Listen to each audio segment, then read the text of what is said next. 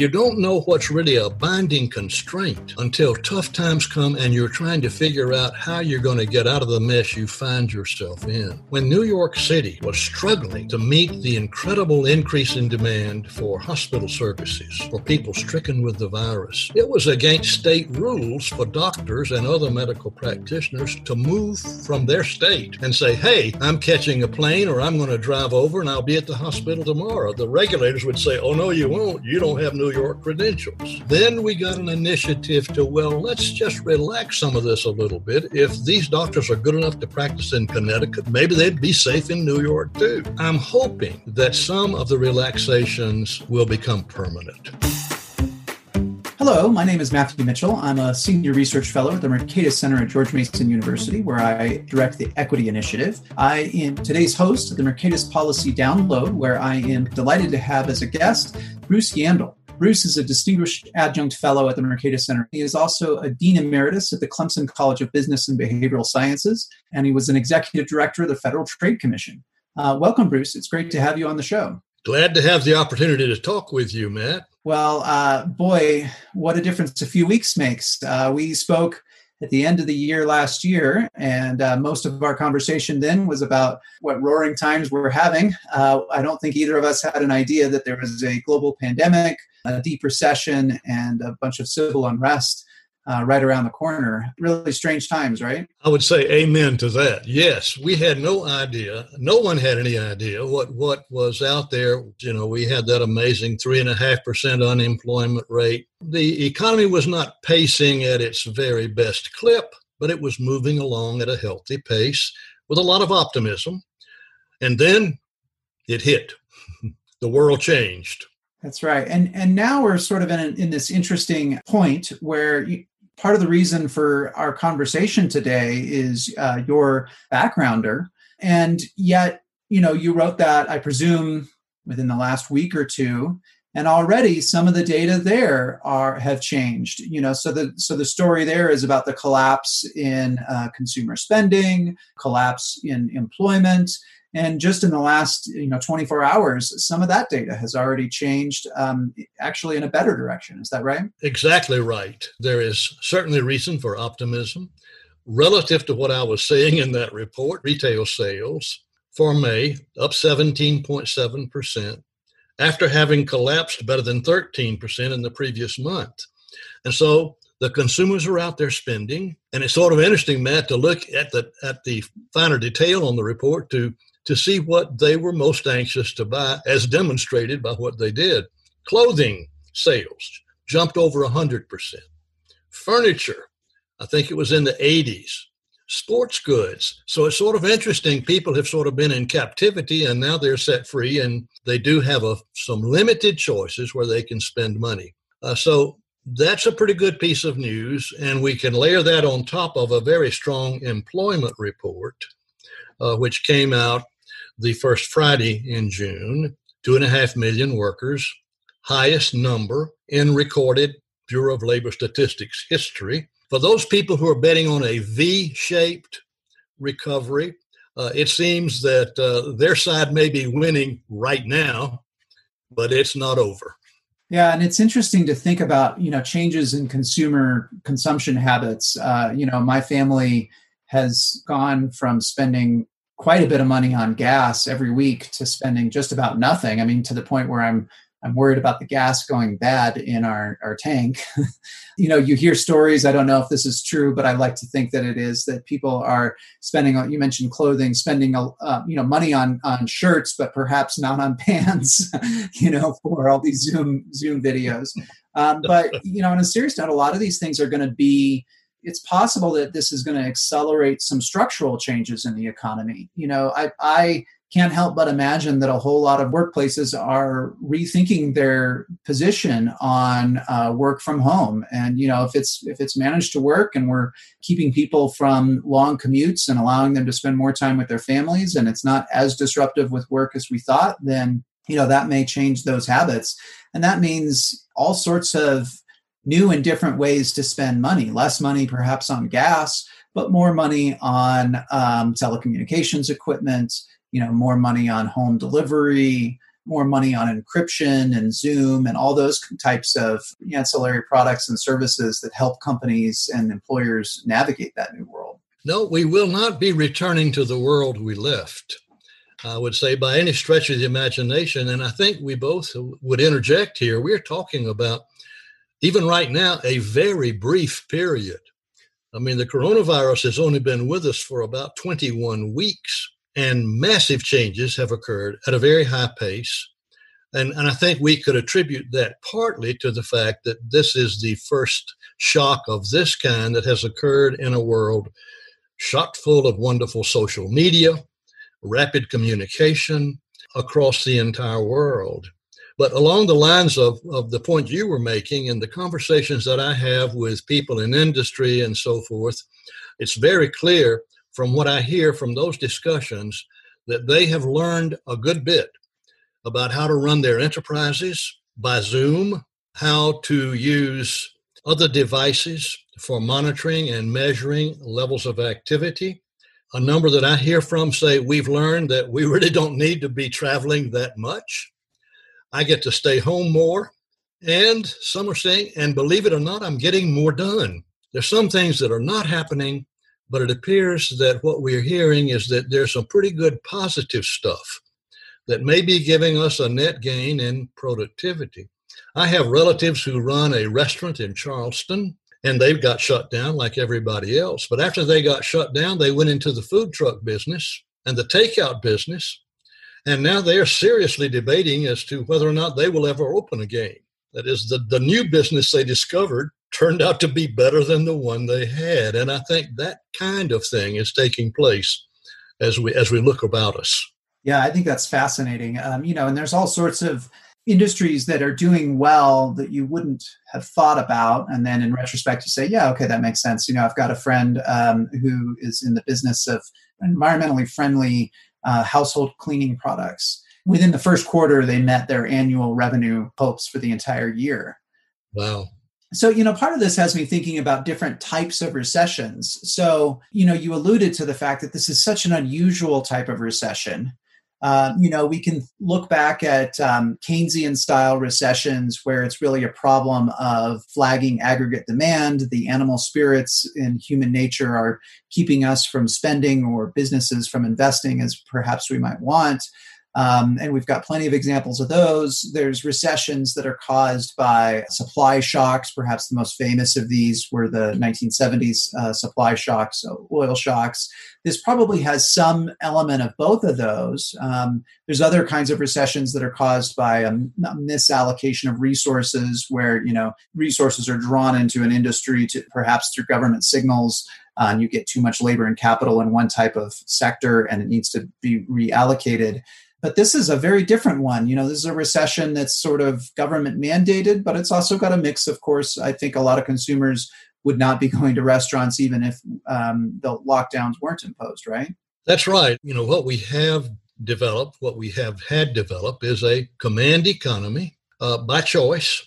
In a way, it's like a World War economy, where uh, because of the necessity of winning that war, that meant command and control, rationing, controlling all kinds of activities, and some activities just ended. Consumers no longer had the products on the shelf to purchase. And in the World War II period, savings increased massively because there wasn't anything to buy. And then those savings got transformed into United States government savings bonds, which then were used in a meaningful way in that project. But as you point out, there are different shocks that hit an economy.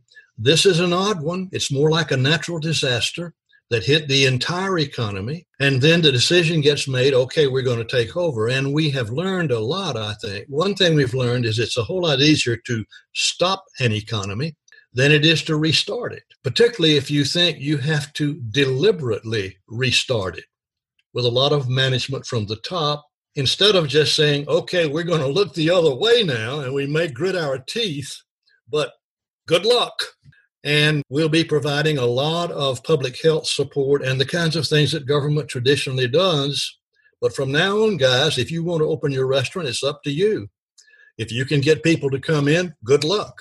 And uh, we're in that phase now. Matt, one of the things I look at every day is a, a website called Open Table Data. Uh, a lot of people know about it. Open Table tracks 60,000 restaurants worldwide, and, and they'll help you make reservations in one of those. But every day they give you data on the extent to which there are tables available by country and by cities. And so as the economy shut down, Open Table says 100% of the tables are no longer available in the good old United States. It moved up to 90% as some states began to open up. Then it got almost to 60% last week. But when these 10 states reported an increase in the virus, it appears that the clientele for restaurants took note of it and the restaurants are closing again when you look at yesterday's data a marked change and so ultimately the market is going to determine what happens here even given our best intentions to do it other ways yeah that's interesting you know you have you have this line in your report that i think is very insightful which is that you know we might consider thinking about the economy not in terms of the normal uh, ways that we think about an economy, but instead really being mostly a function of the coronavirus. And it, you know, perhaps it means that economists such as you and I have less to say about this, and epidemiologists, to the extent that they can understand this complex system, you, you know, they have more to say about it. You know, there there are a number of let's just call them races that are ongoing right now. There's a race to get a vaccine. And relative to past experiences like this one, that race is running at high speed. A lot of progress has been made in short time relative to experiences like this in the past. And so, in a sense, the economy is waiting for that vaccine. Then there's some actions that have been taken, fiscal policy and so forth, but there are dates of expiration for those actions. The, uh, the supplement on unemployment insurance expires the last day of July. That's 600 bucks a week for people who are enjoying that benefit, getting that benefit. And so then on August 1st, there's a shock that's going to come. A lot of people will probably have to go back to work who have been postponing it. But then there is the lending that was made through the Small Business Administration for Paycheck Protection Plan.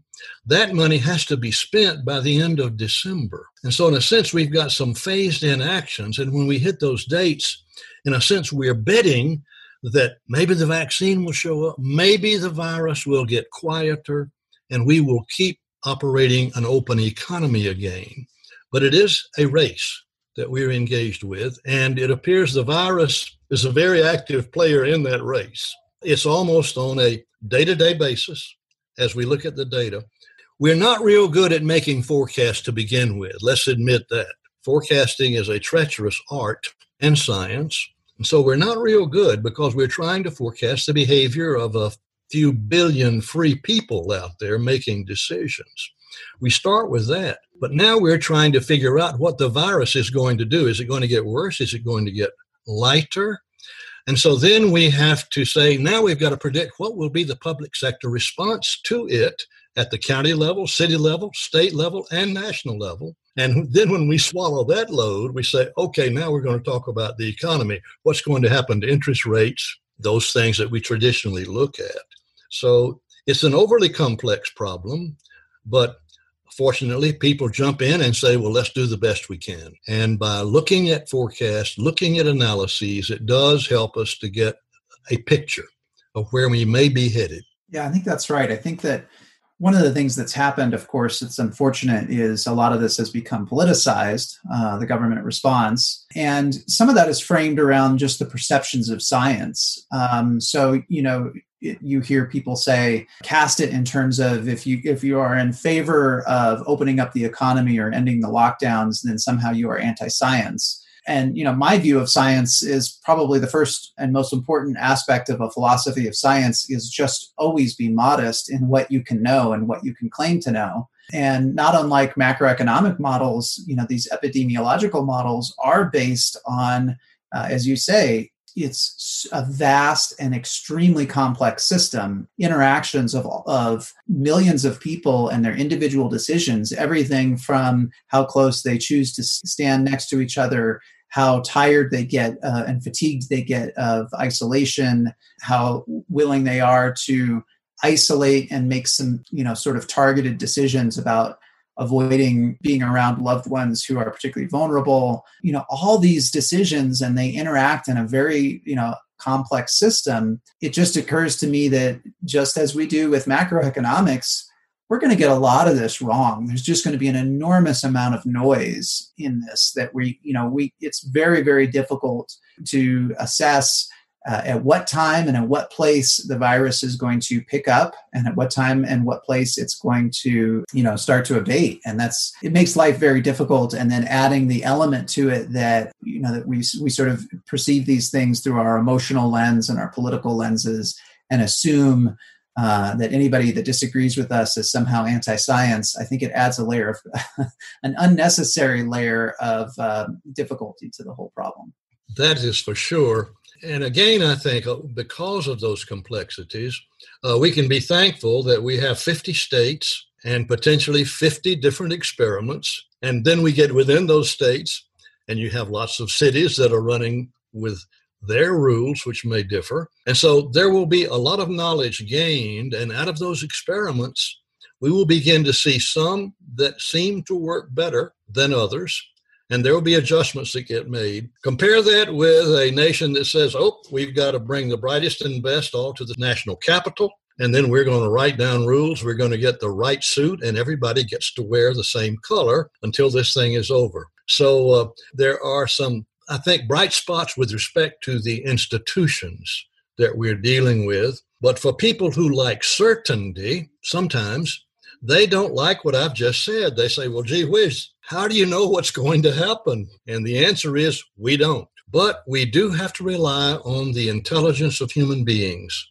Just as it appears there are a lot of people who decided not to go to restaurants when they heard about the increase in the frequency of the virus, they did that using common sense. There wasn't a policeman out front. And so I think ultimately we always have to depend on the common sense of good people to care for themselves and their families and people they love. I think that makes a lot of sense. And it, you know, it kind of highlights the fact that it isn't it's often cast as this stark choice between, you know, completely going back to the way things were in January versus shelter in place orders uh, still in effect in 50 states uh, in urban rural communities and everywhere in between. You know there is room for something that's somewhere in between where we're partially opening up. You can go to restaurants but you have to sit outside. People are modifying their behavior. And also there's a, there's there's a, a lot of mitigation strategies that are being already, of course, implemented, and I think we can probably expect them to be implemented in new and different ways going forward. You know, people can expect to perhaps be zapped by a temperature taking scanner when they walk into the office uh, whenever they do that next and uh, you know other kinds of uh, reforms so one of the things I, i'm eager to ask you about you know you're you're talking about these experiments one of the things that i find pretty fascinating here is that we have experiments that are moving in very opposite directions in terms of the government's involvement in the economy. So you've already mentioned, you know, the, the Paycheck Protection Program, the uh, unemployment insurance extensions. Uh, we haven't mentioned, but there's all sorts of new credit facilities that the Federal Reserve has rolled out. So, on the one hand, on fiscal and monetary policy, the, the government is moving at full speed in the direction of intervention. On the other hand, we have this pretty extraordinary phenomenon where literally hundreds, six about six, five, six hundred regulations have been suspended or eased or somehow modified at the federal, state, and local level to help people deal with the crisis. So this has this is everything from like you know rules that previously made it more difficult for physicians to uh, offer their services via teleconference like this to uh, rules limiting nurse practitioners, to rules limiting the introduction of new hospitals or new facilities, to more mundane types of rules that have been suspended to help people psychologically get through the crisis. You know, things like uh, home delivery of alcohol has been eased in a lot of states. What do you make of all this? That is almost an invisible side of what is going on. By that I mean it doesn't get a lot of attention it's not uh, it doesn't get the attention it deserves i would suggest in in the news media in terms of a kind of in-depth story about what's going on there's something really neat about it just as you pointed out out of necessity sometimes some really creative things happen and sometimes they stick. You know, before the Boston Tea Party, Americans were tea drinking people. After that, they became coffee drinking people and it stuck. But the Trump administration already had a major initiative underway to reduce regulation. They had their famous we'll pull up two old ones for every new rule we plant. And they maintained that ratio at least two for one until the most recent year. And I think the number is 1.7 to one. That's still a lot of rule removal. The number of pages in the Federal Register has fallen dramatically during this administration. And so you had some momentum there, momentum that I think, having spent a little bit of time in the bureaucracy, momentum that's important in the bureaucracy. If you're a part of the bureaucracy and you realize, well, there are a lot of things that are being revised around here, it's not the same old day with respect to we regulate when we get ready to. There's some new tests. Then you get another initiative where the president or somebody says, hey guys, we need to get a vaccine on the market pronto. We've got to find a short circuit to get the test done. We don't want to compromise human health, but we want to get this done. And so suddenly you get serious and major revisions in FDA approval of drugs and vaccines. And sometimes, uh, you know, uh, Warren Buffett has a great expression. He says, You don't know who's swimming naked until the tide goes out. You don't know what's really a binding constraint until tough times come and you're trying to figure out how you're going to get out of the mess you find yourself in. When New York City was struggling to meet the incredible increase in demand for hospital services, for people stricken with the virus, it was against state rules for doctors and other medical practitioners to move from their state and say, hey, I'm catching a plane or I'm going to drive over and I'll be at the hospital tomorrow. That's, the, the regulators would say, oh, no, you won't. You don't have New York credentials. And so then we got an initiative to, well, let's just relax some of this a little bit. If these doctors are good enough to practice in Connecticut, maybe they'd be safe in New York too, or in Rhode Island, or in South Carolina. So I'm, I'm hoping that some of the relaxations that have been introduced will become permanent and, and that we will have discovered uh, who was really naked when the tide went out and we're going to fix them up with a new bath suit. I like that. Yeah, I, I think uh, that's a that's an excellent quote, and it does sort of show you some of these strange paradoxes. You know, there's some research to suggest if you look at the course of the 20th century, that probably the most innovative uh, decade in which there were more technological changes, more patents filed, uh, more changes even just in um, practices of business uh, was the 1930s.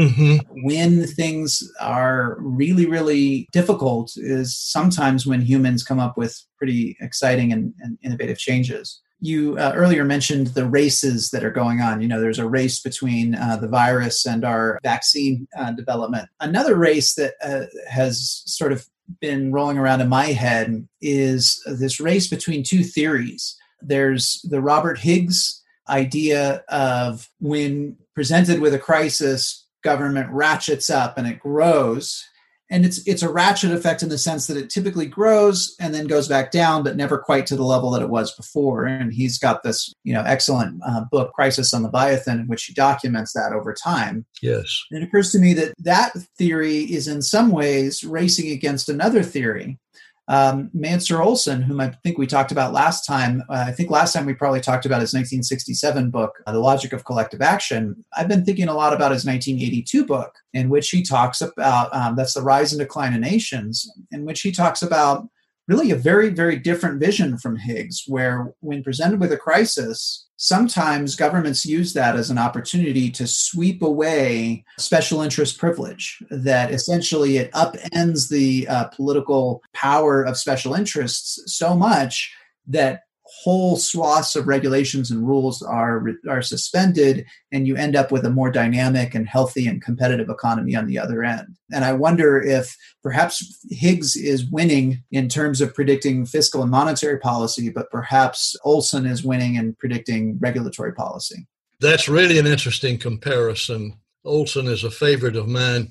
You know he got his idea for that rise and decline of nations as a young man, he's just graduated from college. His parents were enough well to do for him to get the famous trip to Europe. And World War II has just recently ended. And so he ends up in England and then he travels to other countries in Europe. It's been several years since the war ended. And he observes that, gee whiz, uh, England, I thought they were on the winning side, but their economy is in shambles. Everybody seems to be in trouble here. I'll go over to Germany. Hey, I thought they were the losers, and they're boom, and they're booming. And and so he thinks some more, and and and then, as you indicated, writes this wonderful book that sometimes it's the losers who really win in the longer run, partly because they have to. And then, as you indicate, he elaborates the good old boys get drummed out, the hardening of the arteries that was there before from saying this is the way we've always done it, the hardening of the arteries goes away, creativity runs rampant. And if you allow people to be free, relatively speaking, then this process can really go. And so that begins to put a little bit of a positive spin on what we are dealing with now. It doesn't say, oh, you're so lucky you had the coronavirus, but it does say uh, there's a, I guess my grandmother said it's an evil wind that blows no good. Even the most evil wind can blow a little good. And I think you're putting your finger on a good part of this evil wind that we call the coronavirus. And you know, you know, the other interesting aspect of that is if you think about the aspects of policy that are the most sticky, you know, in my view, spending and and taxing policy can come and go. It's actually, uh, you know, we've got in in the history books lots of examples of new programs that uh, were later eased or modified. But regulations, once a regulation is on the books, it's extraordinarily rare for it to be reevaluated. So, if to the extent that that Olson's theory is proving true on regulation, you know, maybe we're seeing this moment where uh, some of the most difficult and intractable parts of policy that just when they're not working are actually being being reevaluated. That might be this nice historical uh, moment here. There's going to be plenty to dig into for scholars of the immediate future, uh, looking at this period. You know, another area where I, I see that relevant is in um, regulations of nursing homes, which of course are pretty important right now in COVID. There's a uh, a book by Philip K. Howard called The Death of Common Sense, yes, in which he um, contrasts the command and control approach of regulation in the United States with more outcome based approaches to regulation. Again, as you as you put it, here's the goal. We don't care how you get there, but just here's the goal that uh, prevails in other countries. Um, so, if I recall, he contrasted uh, U.S. regulation of nursing homes with um, regulation of nursing homes in New Zealand. And in New Zealand, they have rules that say something like patients need to be sure that they have access to, to social interaction when they want it, that they have access to uh, food on a regular basis when they want it. But in the United States, it's much more prescriptive. It says every three hours, a patient must have um, social interaction or food. So this results in really perverse outcomes where people are just following a checklist. So they'll wheel uh, a sleeping patient out into the common area and where they sit and they sleep mm-hmm. because they need to be out there interacting with people. Mm-hmm. Um, mm-hmm. you know, and I will be interested in seeing as we take, as a country, as we take a much more uh, careful look at how nursing homes have uh, responded to the crisis if we're going to be rethinking a lot of these regulations. I hope they don't move in the direction of more prescriptive, you know, command and control regulations that are totally uh, divorced from common sense. Um, hopefully, we say we, we take a look and say, "Geez, what is this? Was an enormous cost that this very, you know, small segment of the population is bearing in terms of COVID, in part just because of biology, but." What can we do to, to make better rules going forward? Good point. You mentioned that sometimes there's an innovation in technology that comes along that very quickly and suddenly makes obsolete an old institutional arrangement for addressing a problem. On the command and control envi- environmental stuff, one can argue that command and control was used because of the high cost of monitoring the performance of the polluter. And if you have figured out what kind of machinery cleans up and you require him to use it and you require there be records that it has been running, then you can say, okay, we've addressed the problem. And now I don't have to stand out at the end of that pipe and look to see what's going on. Once there were big innovations in monitoring technology, metering technology, you could put in pipe meters and monitors anywhere you wanted to, give continuous run out, sound the alarm if something's wrong. In a sense, you have an environmental policeman who is there. And, and so the availability of low cost monitoring can bring big changes. In the construction industry now, they're using drones to monitor daily construction project on large projects where formerly people had to go out every day and walk around, maybe take pictures, couldn't catch everything. But now they have drones. The data from the drone comes into the management meeting where they're meeting using Zoom. The drone's photography comes into the Zoom, and now we can look every day to measure the progress. And then the drone's data is shipped, transmitted immediately to the bond issuer in Switzerland who has sold a performance bond to the construction company. And now you know that the performance is taking place just because of the existence of cheap drones that can see and take pictures. And now you weave it back into Zoom, and folks don't have to travel as much going out and looking at the construction sites. So we've got a lot going on, more than we can ever predict. And in a way, that's kind of wonderful too, that this world is going to be full of surprises. Perhaps even the most serious pessimist will occasionally have something to smile about. Will say, Well, I can't believe that that happened. Unbelievable things do happen in a market economy. That's right. That's right. And, and you know, it, I, it's important to also keep in mind our biases. We humans walk around with brains that were not really evolved to deal with this world of vast impersonal trade. And uh, so, one of the biases that we carry around with us, our vestigial baggage, you might you might put it, is this pessimism bias. It's this idea that if I hear a rustle in the in the trees, I should just assume that it's something bad and it's going to get me. And that's proved very helpful in the Pleistocene. Uh, you know, it helped us, uh, our ancestors, be skittish and therefore avoid a whole lot of predators, even though it also helped them many times falsely categorize, uh, you know, wind in the trees as a predator. But it can be pretty debilitating today when there are fewer predators and when it makes people overreact sometimes in terms of policy and overreact in their own behavior in overestimating the probability of, of dangers. Right. And that tendency, you know, in the vein of Kahneman's thinking fast and slow, that part of our brain that, that we, are, we are told that developed in a very primitive stage thinks fast. And, and all snakes are poisonous. If I see a snake, get out of its way or kill it. Sorry, snake. They're all poisonous. That's thinking fast. Thinking slow says, hmm, let me look at that a little closer. And I think I can distinguish the bad ones from the good ones. But um, if you never want to be bitten by a snake, then they're all bad. You act fast and wipe them out and uh, take away part of the the biological system of which we are part. But, but we are we are human, and that's uh, something else that comes back to play with respect to the coronavirus and uh, these these months now of being shut down or shut in, people have a desire to be with other people, just strangers. No one wants to eat in a restaurant alone. You want to have a room full of people eating. You want to hear the chatter. You may not hear the conversation so that you can understand it, but you want to be around other people. And when that gets lost, then something serious begins to affect human beings about their quality of life.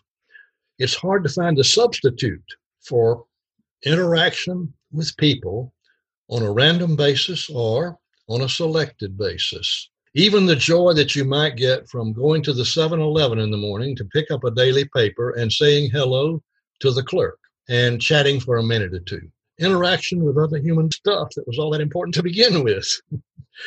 it's life. Yeah, it's life. That's right. And you know, um, it's interesting. There's actually have a significant effect on people's moods and well-being and perceptions of the world. Uh, you know, they've done interventions and experiments where they've had people make an effort uh, to, you know, they'll take graduate students or undergrads and they'll say, you know, you're tasked with starting a conversation with somebody on your next commute and even that example most people assume ahead of time that they will they dread it. They assume it's not going to be a pleasant experience that it would be much more enjoyable to spend the commute uh, you know locked in on their phone. And it turns out you those that are put in that treatment effect have much better uh, self-reported happiness levels uh, lower levels of depression lower levels of anxiety. Um, they seem to do much better uh, than those who are allowed to just sit and stare at their phone. Uh, so we've we've got this experiment um, that's been going on for for about eight weeks now, where uh, we're all isolated and we're we're depriving ourselves of that that needed human interaction. That's a part of our who we are as humans. We were talking about discoveries that have got, that have been generated, things that we're doing now, and we raised the question: Will that be a permanent imprint or is it temporary? But one of those things is home cooking home cooking has, you might say, of necessity, come back into style. It was about three years ago that food consumed away from home expenditures began to exceed expenditures on food to be consumed at home. That more people, you might say, were eating out than eating at home. That's been reversed. Obviously, you can't get to a restaurant. You're going to be eating something. Uh, it might be takeouts, ingredients for meals, for menus, and so forth, or taking off in grocery store sales. A lot of people apparently of cooking again, and I kind of think some of that will stick. Probably not all of it, but some of that will stick. And some people will find out, well, gee whiz, I was a gourmet cook just waiting to be born, and I didn't know it. That's right. Yeah, I, I, can say, you know, my family has uh, started up one of those subscription food delivery services where it's a great um, middle ground between completely uh, starting from scratch versus buying prepared food. You know, they send you all the ingredients in exactly the right, the, the specific quantities, and they walk you in very easy to read recipes. They walk you through the process of making uh, really superb meals. Uh, it's been really, it's been a fun aspect. Well, we're You're one of those gourmets in the making, man. Oh, not me, not me. well, we're we're getting close to our time here, and I wanted to just end with with one final question. Uh, what have you been reading, Bruce? Whoa, the book that I have just finished is Amity Shlaes's Great Society. The thing that really surprised me was the major role played by the United Auto Workers in the development of the idea of a great society as well as in implementing that idea and promoting it not just in the United States, but in the world. How about you? I went back and have been rereading uh, Nassim Taleb's uh, Black Swan. You know, this came out about um, 13 years ago. But it seems as relevant now as ever. Um, it's basically about how humans think and approach um, risk uh, and what's the effect of highly improbable but extremely impactful uh, events. And then how we think about them you know how, how, often we how we prepare for them and also our tendency once these events have happened to look in the rearview mirror and think as if yeah yeah that, that's the way history was was going to happen all along. It was very obvious. Uh, you know of course we all know the powder keg analogy with world war one and how it, it just it, it was a logical progression uh, where it was was bound to um, uh, something was bound to to get it going. Well, that's not at all the way people experienced it at the time. Um, certainly, traders and and uh, those whose livelihood um, was based on uh, events happening in Europe, they were caught completely by surprise. Um, and we have that tendency. It's part of our it's part of our human nature. It's difficult to overcome it. Um, but it's been a, that's been a really fascinating read um, that I, have been uh, digging into lately. Good. Well, excellent. Uh, my guest today has been Bruce Yandle. Uh, he has been teaching uh, economists for decades. I, I, I, always learn something when I talk to him and when I read, read from him. Uh, you can read more of Bruce's work at mercatus.org. You can check out his latest economic situation report. Thank you so much for joining me today, Bruce. It's been a pleasure chatting with you. Thank you. Always fun talking with you.